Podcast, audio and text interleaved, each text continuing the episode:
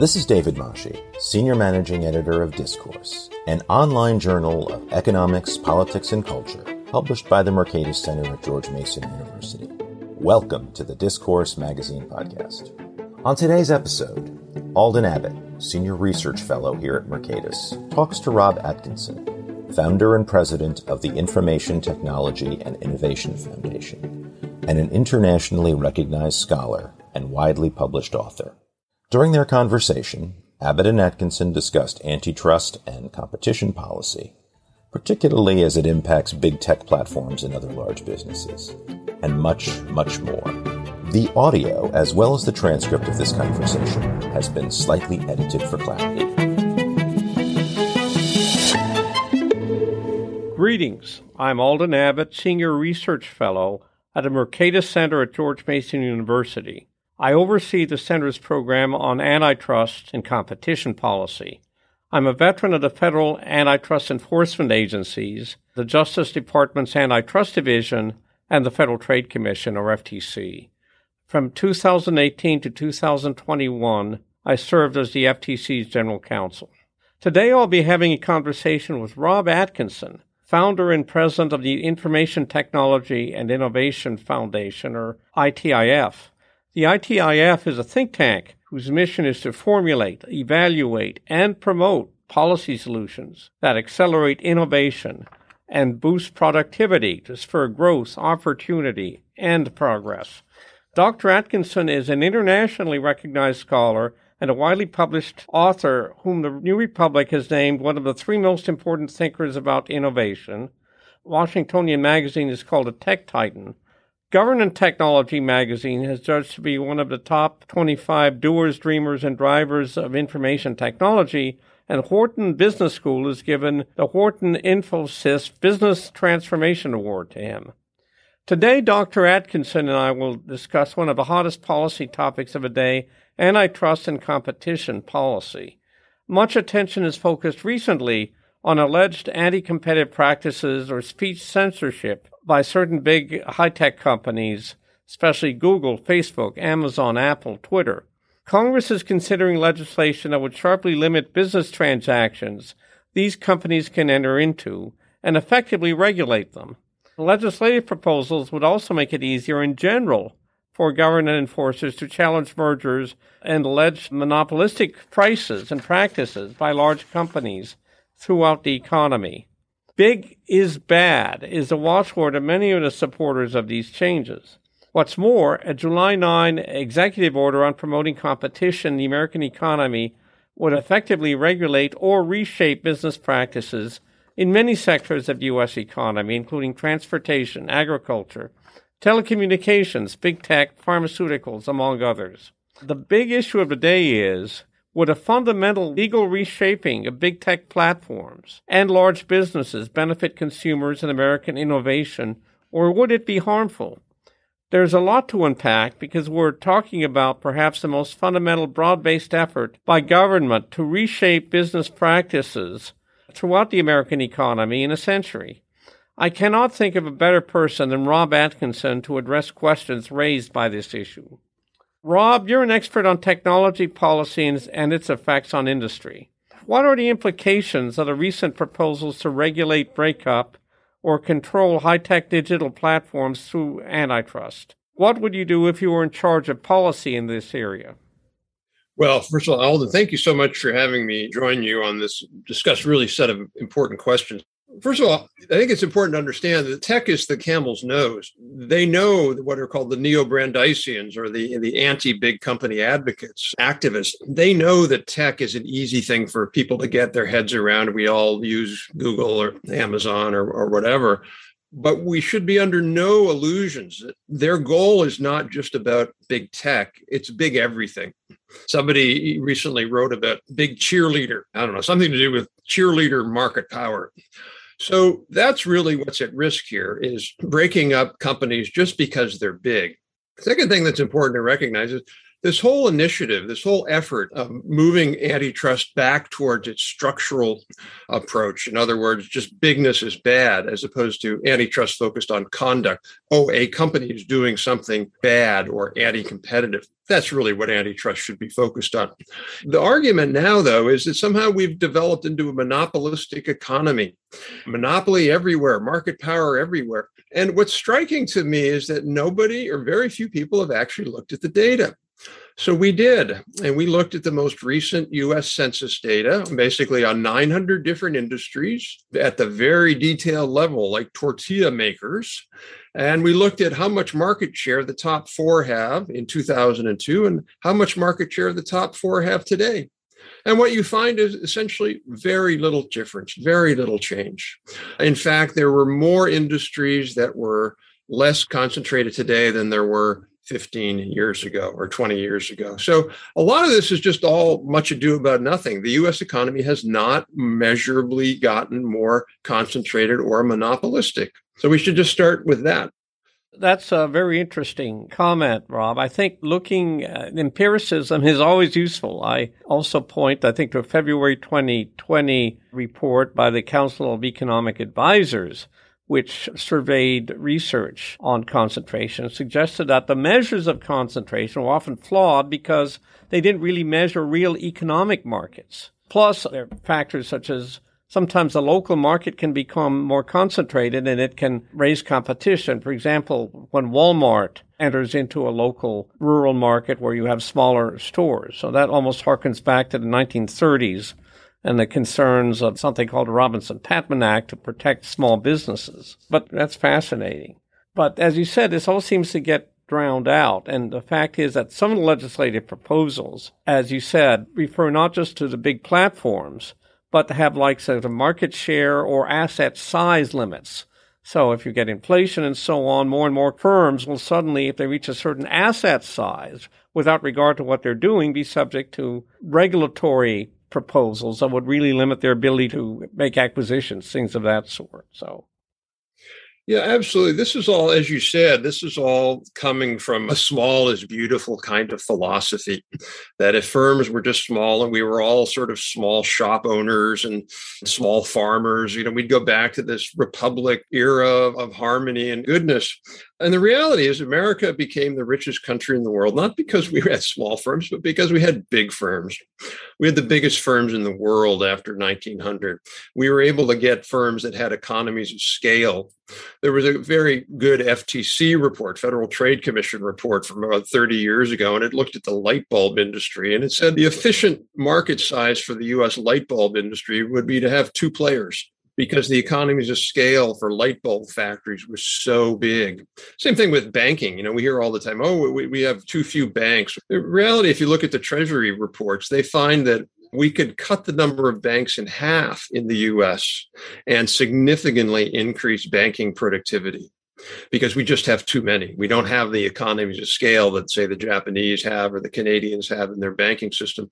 To me, the biggest thing is we just got to get rid of this kind of ideological view that bigness is inherently bad. There could be some sectors, and I'm sure there are some sectors where there maybe is too much monopoly. Sometimes you hear about that in local hospital mergers. But in most of these industries that are technology driven, what you find is that scale and network effects, in other words, if you have 10 customers, it's better than having two customers for everybody, that they really do matter. And this goes back to a notion of economics and antitrust and innovation of Joseph Schumpeter, the famous innovation economist, who argued that if you want innovation, you can't have your profits at the cost of capital because you can't take risks then. You're going to take a big risk, and the best you can get from it is the cost of capital. Nobody's going to take a risk. Right. That's sort of, you know, the first year economics students have this model. They study perfect competition, which is supposed to be ideal, where you price at marginal cost. But that model, as you say, doesn't account for the entrepreneur. Where are you going to get the incentive to create new products and processes or to improve them? Exactly. It's interesting. We saw that with the COVID vaccine, where you hear now people complaining, oh, the, the vaccine, the two main ones that made Moderna and Pfizer, and uh, oh, they're making money. What that debate misses is there were so many vaccine companies that put a billion dollars into developing a vaccine that failed. There were multiple vaccine companies that failed. They're not going to make a cent. So everybody in that business knows this is a little bit like playing the lottery. So if you're going to bet, you, you buy a dollar lottery ticket and you win a dollar one, you're not going to bet. You need to know that if you win, in other words, if you're successful, that you're going to make some money because there's a lot of other people that didn't just not make money, they lost their shirt on it. Right. And I guess it's no coincidence that despite our imperfections, two thirds of the new pharmaceutical products in the world are developed in the United States. So that says we must be doing something right with our intellectual property and other systems. Absolutely, as is most of the venture capital for biotech, uh, biopharma startups. It's here because entrepreneurs know that if they can develop a drug that meets the market need, meets patient needs, you know, you can make your money back and more. Well, I think music to my ears, but more people need to hear this message, I think. Now, switching gears slightly, of course, a lot of attention, really focusing on certain big digital platforms. A lot of attention has been paid by people on different sides of the political spectrum to speech censorship or so called censorship by the big digital platforms. Is there anything that technology and antitrust policy has to say about this, or is that a topic that should not be dealt with by antitrust enforcers? You know, it shouldn't be dealt with antitrust. There are many different policy areas we have. We have policies around privacy, around information. Not everything has to be put into the antitrust bucket. And what these, what are called neo-Brandeisians, and that's a term meaning people who follow the intellectual philosophy of Justice Brandeis, who Justice Brandeis in the early 1900s, his whole motivation was to oppose the Industrial Revolution, the rise of large corporations. He hated that. He had a famous quote where Brandeis said, The size is the mark of Cain. In other words, if you became a big firm, it was only because you were a sinner. And that's similar what we have with antitrust. Everybody wants to put these problems in antitrust. So imagine that we broke up Facebook and Google and instead of having, you know, one or two or three or four platforms, we had 30. Does anybody really think that these issues of speech and censorship and speech you don't like, speech that you think you should stop, you don't want to stop, would that get better? I got an email yesterday from Parler. I subscribe to Parler as, as I do Twitter, and Parler was a, seen as an alternative, more of a free speech alternative, a little bit more conservative alternative to Twitter. And a long story got taken down, but now it's back up. Well, there's competition for you there are plenty of different voices. So we can have a discussion about speech on the internet, but it's not an antitrust issue. Mm-hmm. No, I think that's certainly consistent with what, at least until recently, and on a bipartisan basis in recent decades, the U.S. enforcer have told foreign enforcers, look, you should focus on anti-competitive behavior and consumer welfare, implying antitrust. So they're leave labor law problems or other environmental law problems for your laws dealing with labor or the environment. But if you muck that up and put it into antitrust, it becomes indeterminate and uncertain. Yeah, absolutely. And it becomes internally inconsistent with the consumer welfare standard. And it's pretty clear whether you've achieved the goal. Consumers are better off or they're worse off. But now you could have something that, well, maybe it makes workers worse off, but consumers better off, and it maybe hurts the environment a bit, but helps speech. Okay, well, now what do you do? Because you got multiple goals. When Mike Lind and I were writing our book, Big is Beautiful, debunking the myth of small business, for MIT Press, I really reviewed a lot of what the anti monopoly folks were writing. And one of the most interesting things that I read was one of the advocates was saying, Look, fellows and gals, we're making this whole mission against big companies. There's no way we can attack Amazon for hurting consumers because everybody in America loves Amazon. So we have to come up with some new reason you know, well, maybe they have too much political power, maybe they don't treat their workers right. Even those folks knew that consumer welfare is pretty powerful and that most Americans just say, wow, Amazon's making my life better. What in heck are you doing trying to break it up? So putting more of those things in the mix just makes antitrust enforcement almost impossible for regulators, makes it very capricious as well. Right, right. All the concerns about Amazon. There's this famous article by Lina Khan, who's now chair of the Federal Trade Commission. And there was a very interesting article by John Nuechterlein and Tim Muris. Nuechterlein, bipartisan lawyers, but Nuechterlein was general counsel in the FTC in the Obama administration, and Muris was chair of the FTC in the Bush 43 administration. And they basically found a lot of the critiques that she was making about Amazon were the same critiques you found about A&P and in monopolization case brought against them. And turns out that they really didn't have a lot of basis to look behind it because none of the critiques really, as you said, got to this issue about how consumers have a greater variety of products to choose at lower price somehow. Well, you know, it's really interesting because Mike and I dealt a lot with that history. There's another very good book by Marc Levinson. I think it's called The Great A and P the history of A&P, Atlantic and Pacific Tea Company, became the Walmart or the Amazon of its day, a whole era called the chain store wars. And what you found back then is who was pushing this? Who was pushing to limit and break up this big company like A&P? It was small shop owners and wholesalers. So it was really not about consumers at all. In fact, what was very interesting back then is some of the biggest defenders of A&P were things like the NAACP, the Consumers Union, groups whose interests were to help their members, the average people. They were supportive of A&P. It's the same thing today with Amazon. The idea that somehow you would want antitrust to prevent competition from making another company go out of business, isn't that what a market system is all about? We don't tell small companies when you're doing well, we're going to limit your profits. But now we want to say if you're doing poorly, we're going to protect you and limit your downsides. You're in the market. It's take a risk. If you do well, you thrive. If you don't, you go out of business. That's not my business. That shouldn't be anybody's business except the business owner's business to figure out how to do it. Right, right. Well, that's great. So now, what about privacy and data security? More and more, those are being referred to as big issues concerning the digital platforms. And the question is, are they antitrust issues? They're certainly issues of consumer protection issues. Should they be dealt with differently? And we already talked about labor law or environmental law shouldn't get intermixed in antitrust. What about privacy, data security? And there are various proposals really to regulate it. Now you have obviously three states have privacy laws. There's talks about a federal preemptive law. And is this an area where the federal government should clarify and preempt things? What are your general thoughts? It is not an antitrust issue at all. It is not a big tech issue at all.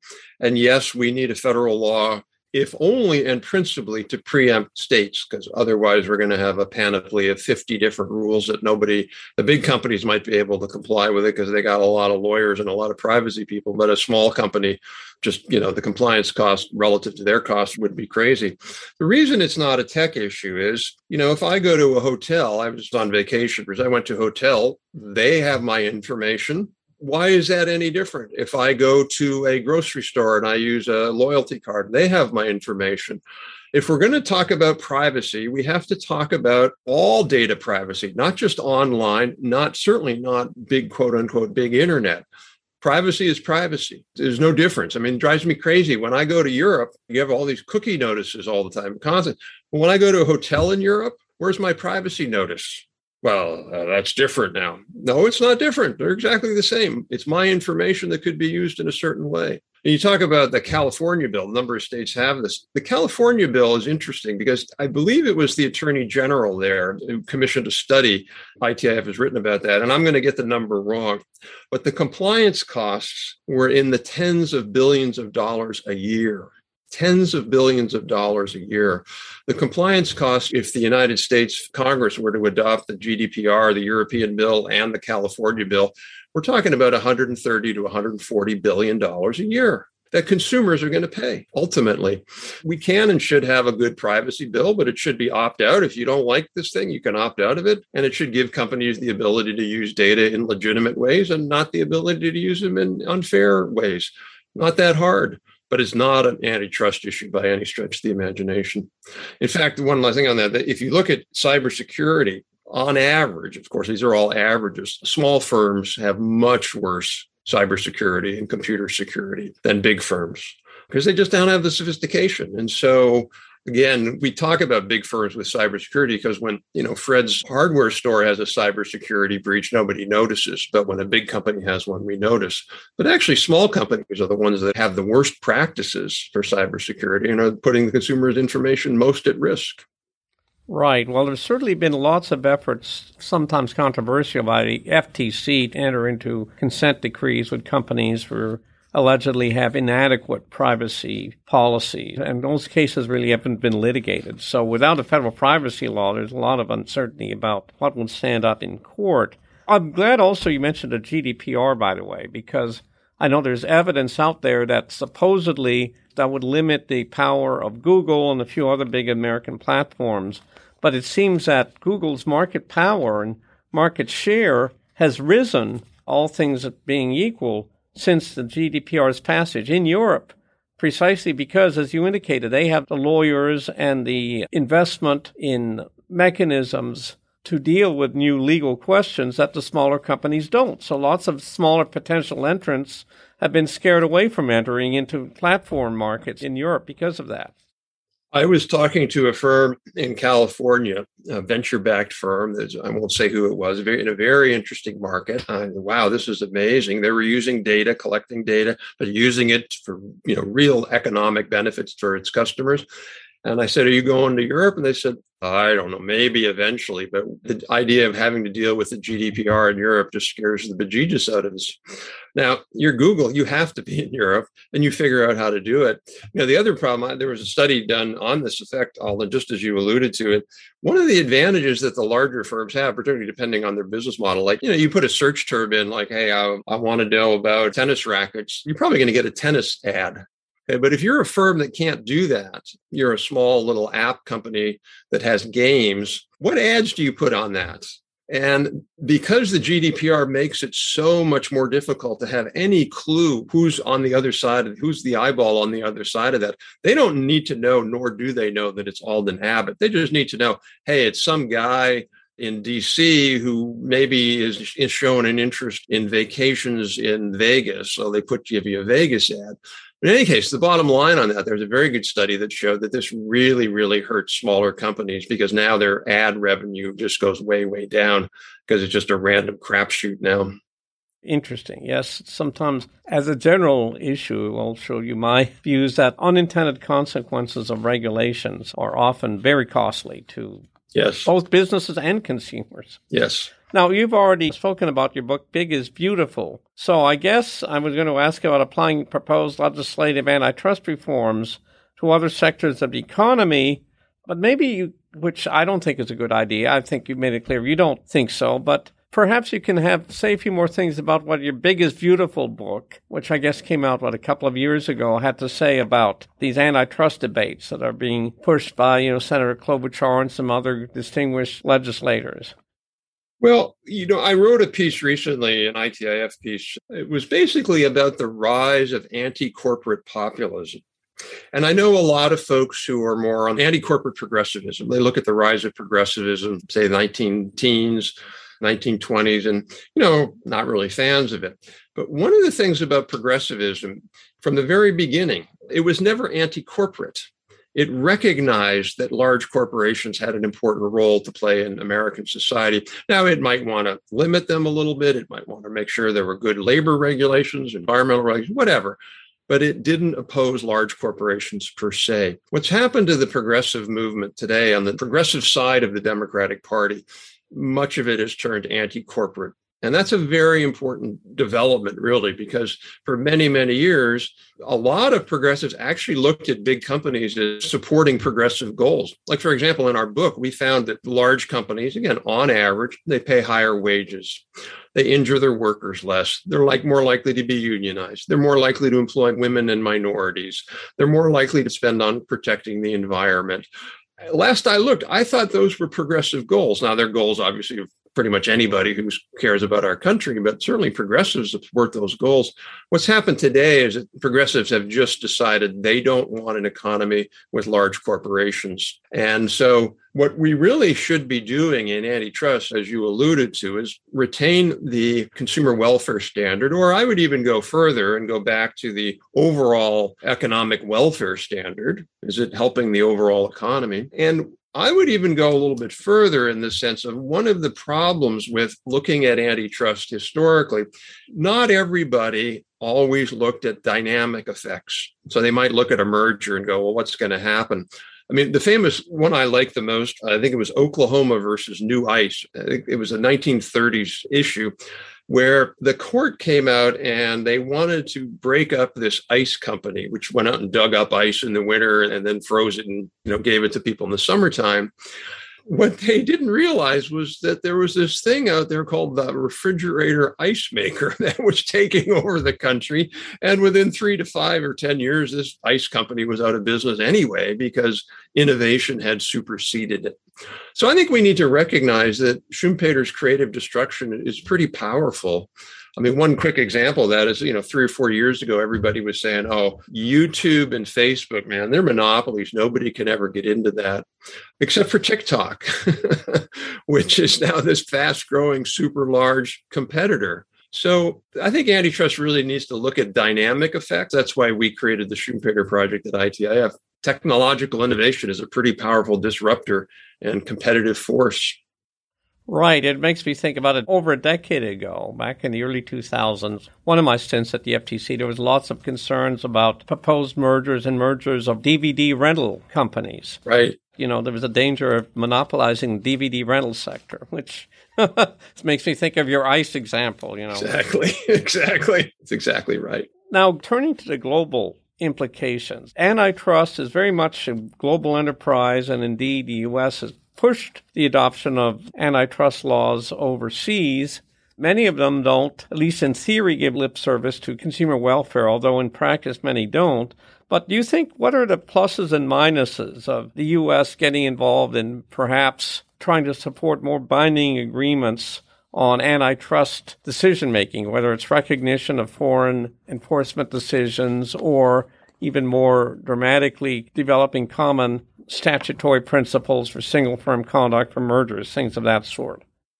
So it's one of those situations where if I could be czar, I'd say that would be a great idea. Or if the US could be czar, let's put it that way.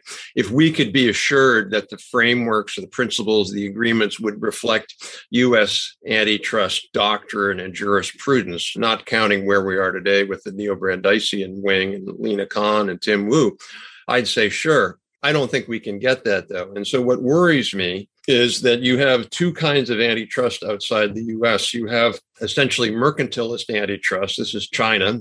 China uses their anti monopoly law as a weapon to go after non Chinese companies and extort them. That's what they do. They extort them. They say if you don't, you know, license this product at a vastly reduced rate in China relative to elsewhere in the world, you're going to have a big, big court case and you're going to be in big trouble. So they weaponized antitrust. That's a huge problem. The second place problem you have is you have neo Brandeisian run amok in Europe, where you have the new, what's called the Digital Markets Act, the proposed act that would single out a small number of American companies for enforcement action. In fact, there was even a German official who said there's no way we should expand this because right now it's just taking in account American companies and we don't want to have it affect European companies. Okay, that's not legitimate law. That's not legitimate regulation. So, what I think the US has to do, and unfortunately they can't do it under this administration because this administration, when it comes to antitrust, is very, very much of a European administration. It's not going to defend US interest, in my view. Well, let me put it this way there are components of the Biden administration particularly in the FTC and in uh, Tim Wu and the National Economic Council, who won't defend U.S. interests. There are others in the National Security Council and DOD who recognize that antitrust can be weaponized against U.S. national security and economic interests. But I worry that if we go down that path, we're just going to end up being like them and adopt a big is bad approach my own experience, I was involved in something called the International Competition Network, which is a non binding but organization, but most of the antitrust agencies of the world are members. China being a conspicuous exception. They did not want to be taking the spotlight there, but there have been a lot of efforts to try and have common understandings on timing for merger filings. Back about a decade ago, you got more and more documents talking about the importance of consumer welfare being the primary concern.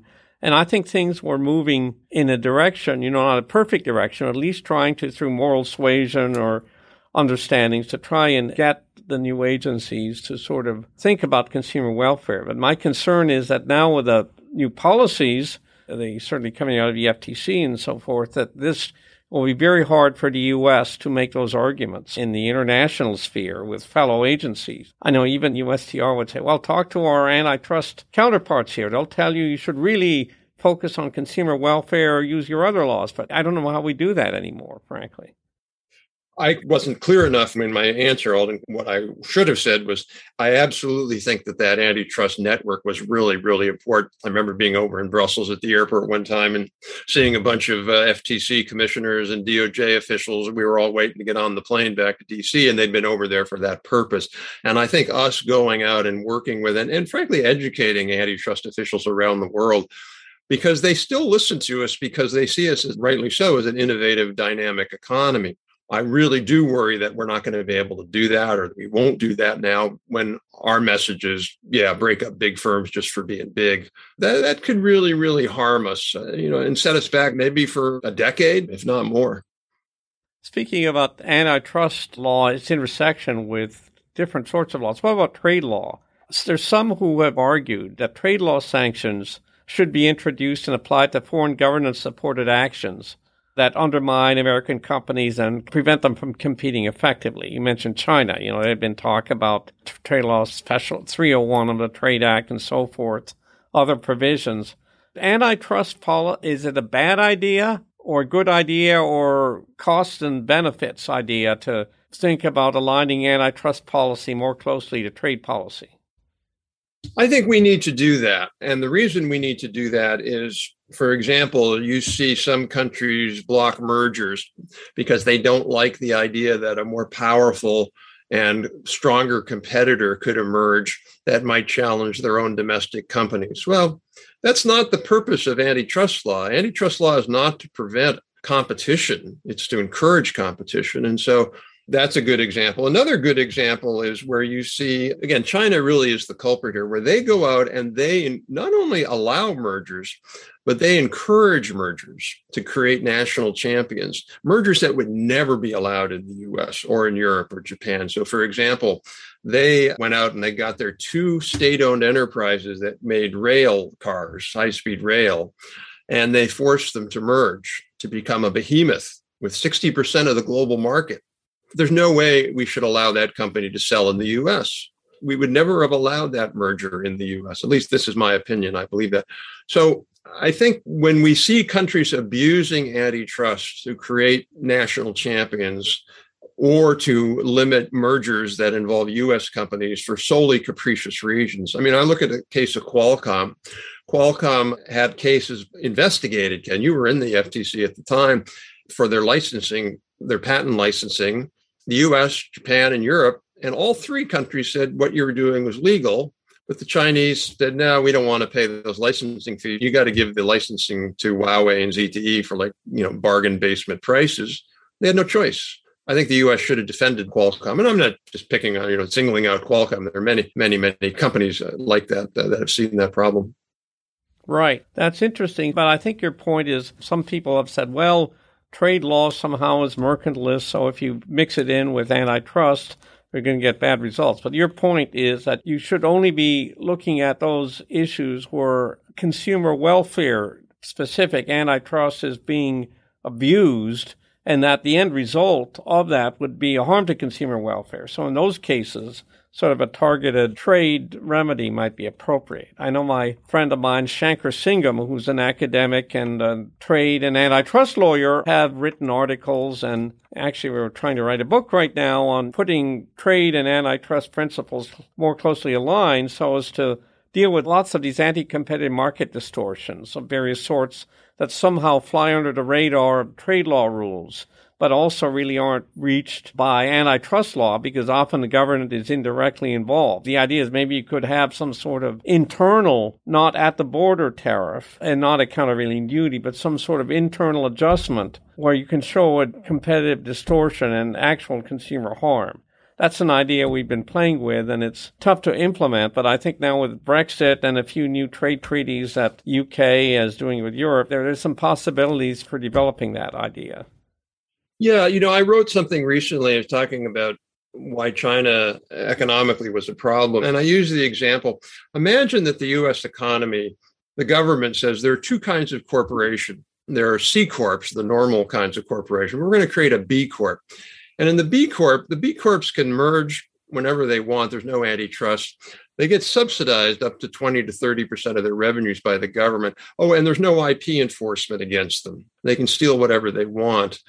Now, tell me, do you think that the economy would be better or worse off because of that? Clearly, if you believe in markets and market forces and businesses, it would be worse off. I've exaggerated the pointer, but that's really what we have now in an integrated global economy when one country is doing that and abusing antitrust in ways we would never allow in the US. So I agree with your point that that's the direction we need to be exploring.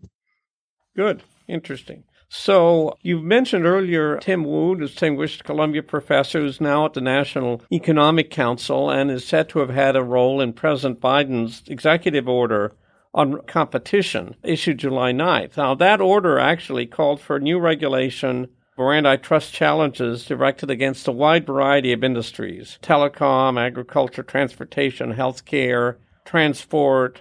Do you have any big picture reactions to the order any particular proposals in the order? And overall, do you think this is a good way to go, or should traditional antitrust enforcement be just a better way to address competitive issues? Sort of a complex question. There was a lot to unpack from that order. So I think what you have to do is you have to go back and understand what is the underlying philosophy, political economy philosophy behind what Tim is wanting to do and many in the Biden administration want to do. And it comes down to this notion, which they use, called pre-distribution. So the historical notion from mostly left of center people was, you know, we don't want to have the outcomes from just the market alone, that we need the government to affect distribution. So that's why we have a minimum wage, or that's why we have progressive taxation. That's why we have welfare payments and home heating subsidies and the like. What the new anti business progressives have realized is that they don't think they can get as far as they want because of the filibuster and the fact that they're highly unlikely that they're going to have 61 votes in the Senate. So they've gone in their whole sort of approach to say, we could do this through pre-distribution. If we limit corporate profits, then you know the proletariat, the masses will get more. That's really what's behind all of this. If we break up companies somehow and get more competition, somehow there'll be fewer profits and more money going to workers. The only problem with that is it just fundamentally doesn't obey, it doesn't follow the facts. And so, for example, the reason why the labor share of income has gone down, according to the Department of Commerce, has nothing to do with profits going up. It has to do with more self employed workers. It has to do with more housing prices going up. So that hasn't been a problem. Workers are not losing share because profits are going up. Similarly, when you look at the rise of corporate profits, particularly domestic profits, who cares whether these companies are making big profits overseas? That's that's somebody else's problem. We want that, given all the mutual funds and the like. We want American companies to make big profits overseas. It's domestic profits that we should be thinking about. When you look at the profit rate on domestic non-financial profits, it's no different than it was for the last 40 years. It has not gone up. So, with all that as the background, then you look at a lot of what that executive order wants to do is it is premised on this idea that we don't have enough competition. So, Alden, you were at the FCC, you know, you look at broadband. Oh, well, we need more competition. Well, if that's the case, then shouldn't the European broadband profits be a lot lower than ours because they have enforced competition through what's called unbundling? Basically, they're going to have markets there where there's five, ten competitors. Shouldn't their profits be lower? Well, and actually, when you look at the profit data from Europe and the US, you find out their profits are essentially exactly the same.